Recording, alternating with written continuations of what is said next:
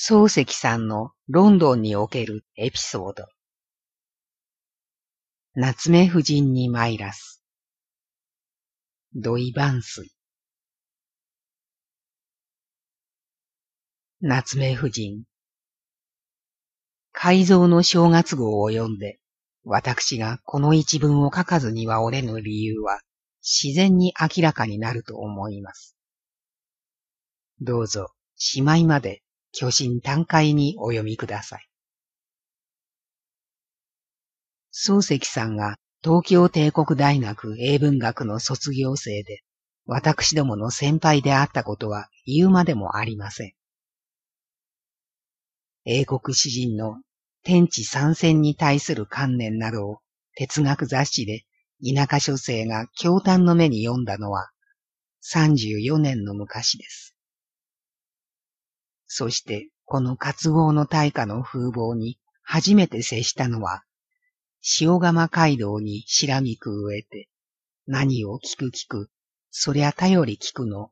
名優を去る一里病。あやめが浦の海水浴場地の一ホテルにおいてでした。夏目くんが何々館に来ている。先輩に対する礼としてでも応報するんだが、同伴しないかと私を誘うてくだすったのは、同じく英文科の先輩、目下二校の教頭、玉虫一郎一さんでした。同郷の秀才で、後同じく英文科に学んだが、惜しいかな中途で倒れた秀才、渡辺義春くんも、また、同伴されたと記憶します。天風怪盗と誰やらの書いた額のある部屋で、初めて受けた印象は、加減で厳粛な奥深そうな学者というに過ぎません。何らの異彩のお話を受けたまわる機会なしに、すぐそのホテルをお去りになったからであります。大学一年級の折、同じく玉虫さん三年級に誘われて、本郷のある下宿に参上したことがあります。漱石さんは不在。すぐお帰りになるでありましょうと宿の者が言うので、その部屋に通って待っている間、部屋一面の洋書の体積に喫狂した田舎書生の自分の姿が今も眼中に浮かびます。その後、漱石さんは松江と熊本とに前後赴任されて、次に英国留学生として出発される、その送別会、一橋の学士会に、私も列しました。その後を追うたというわけでも何でもないのですが、明治34年6月、同郷の志賀清さん、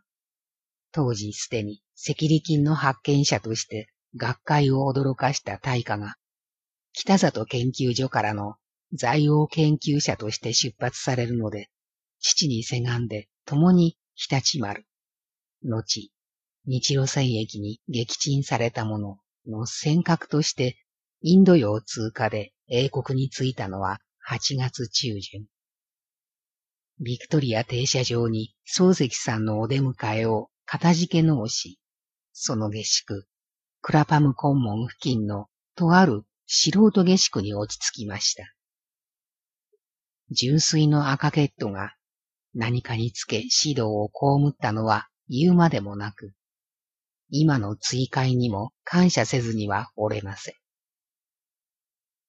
10月の末には都合上ロンドン北西部、翌35年3月にはその近くのタフネルパークに転居し、その後病気のため英国南岸ブライトン付近に加遇したこともあります。9月上旬、夏目さんを元の下宿に訪問すると、その訪問は全く偶然であったか、誰からか病気と聞いての上であったか、忘却。驚くべきご様子。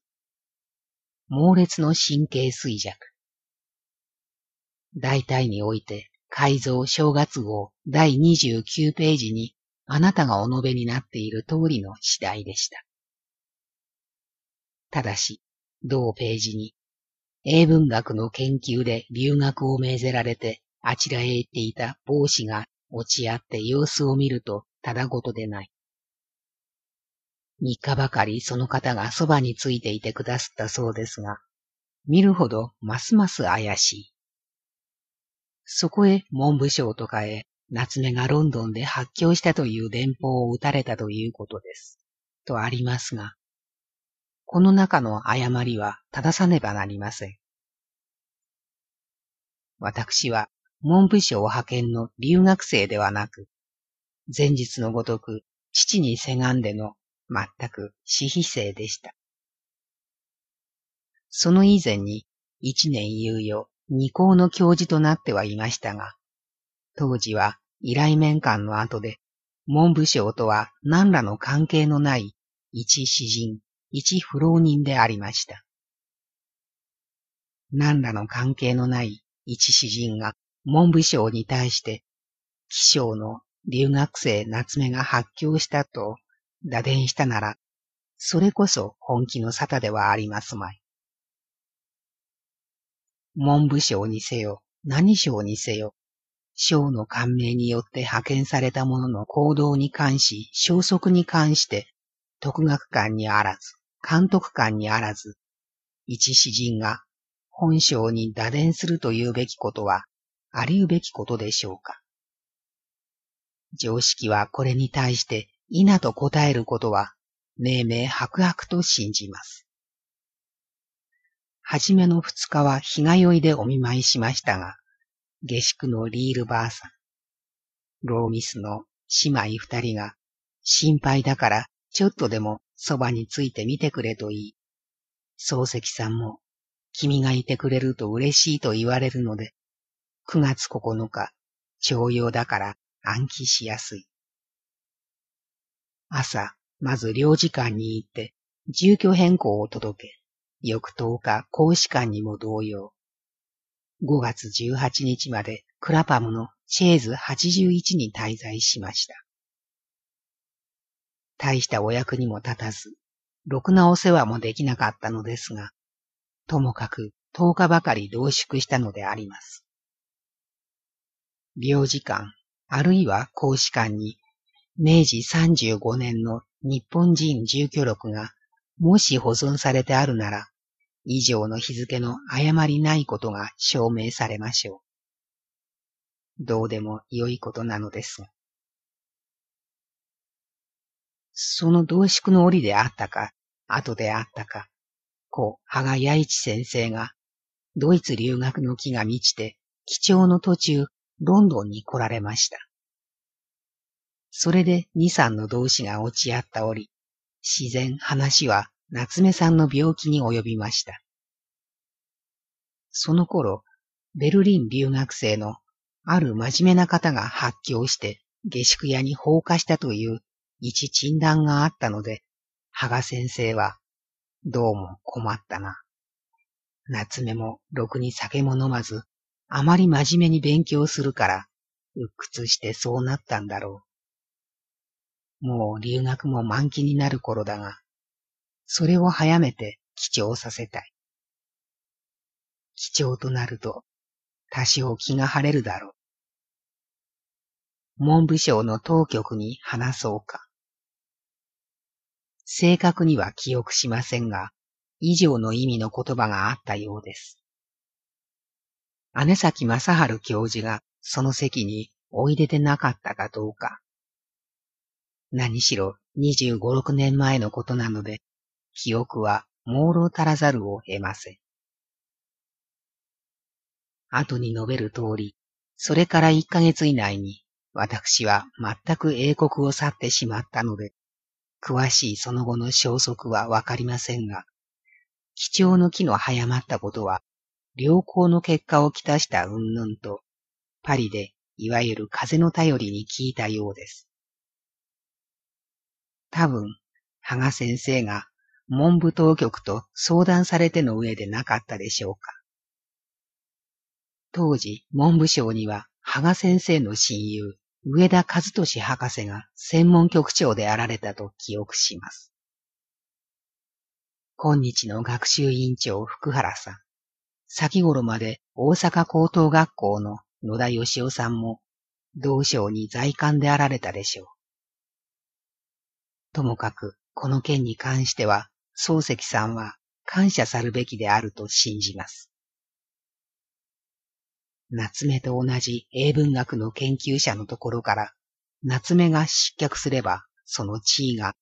自然自分のところに回ってくるというので、大した症状もないのに、こんな観作を巡らしたのだ。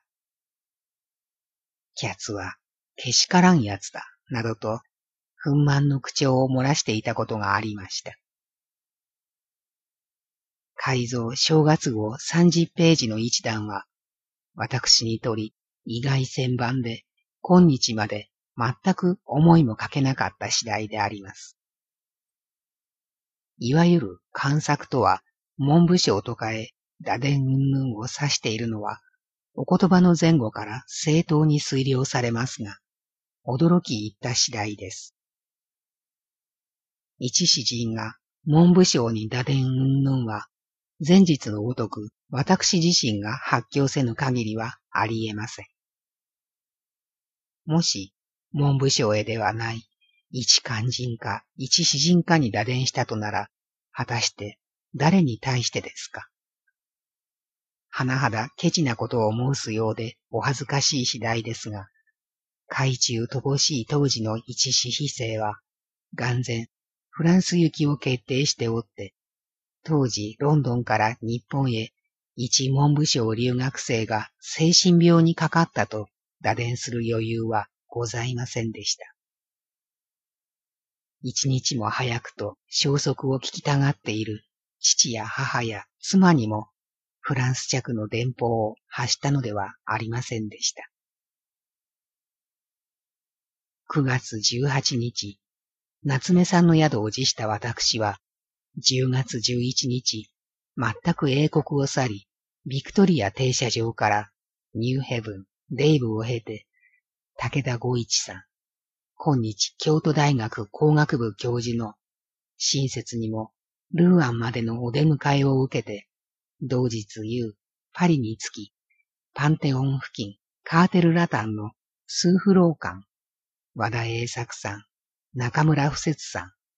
中川幸太郎さんの宿に落ち着きました。そして翌年、36年3月頃から南欧の旅に立ち、イタリアの南端、シシリー島を極として、再び北に帰り、スイス、ドイツに各数ヶ月を過ごし、帰国準備のため、ロンドンに帰ったのは37年の秋。日露戦役の竹縄なりし頃、そして懐かしい日東帝国に帰ったのは同年11月です。夏目さんの失脚を伺ったなら、英国で神妙に英語英文を研究して機会を待ったであろうとは、常識にも考えられるのでしょうか。帰国後、父の望みなので東京には住せず、仙台に帰ってブラブラしていましたが、38年4月、二校の独語の主任、青木正吉教授が、ドイツ語の教師に欠員があるから手伝わぬかとの行為と終戦とにより、甚だおぼつかないドイツ語教師として2、3年勤め、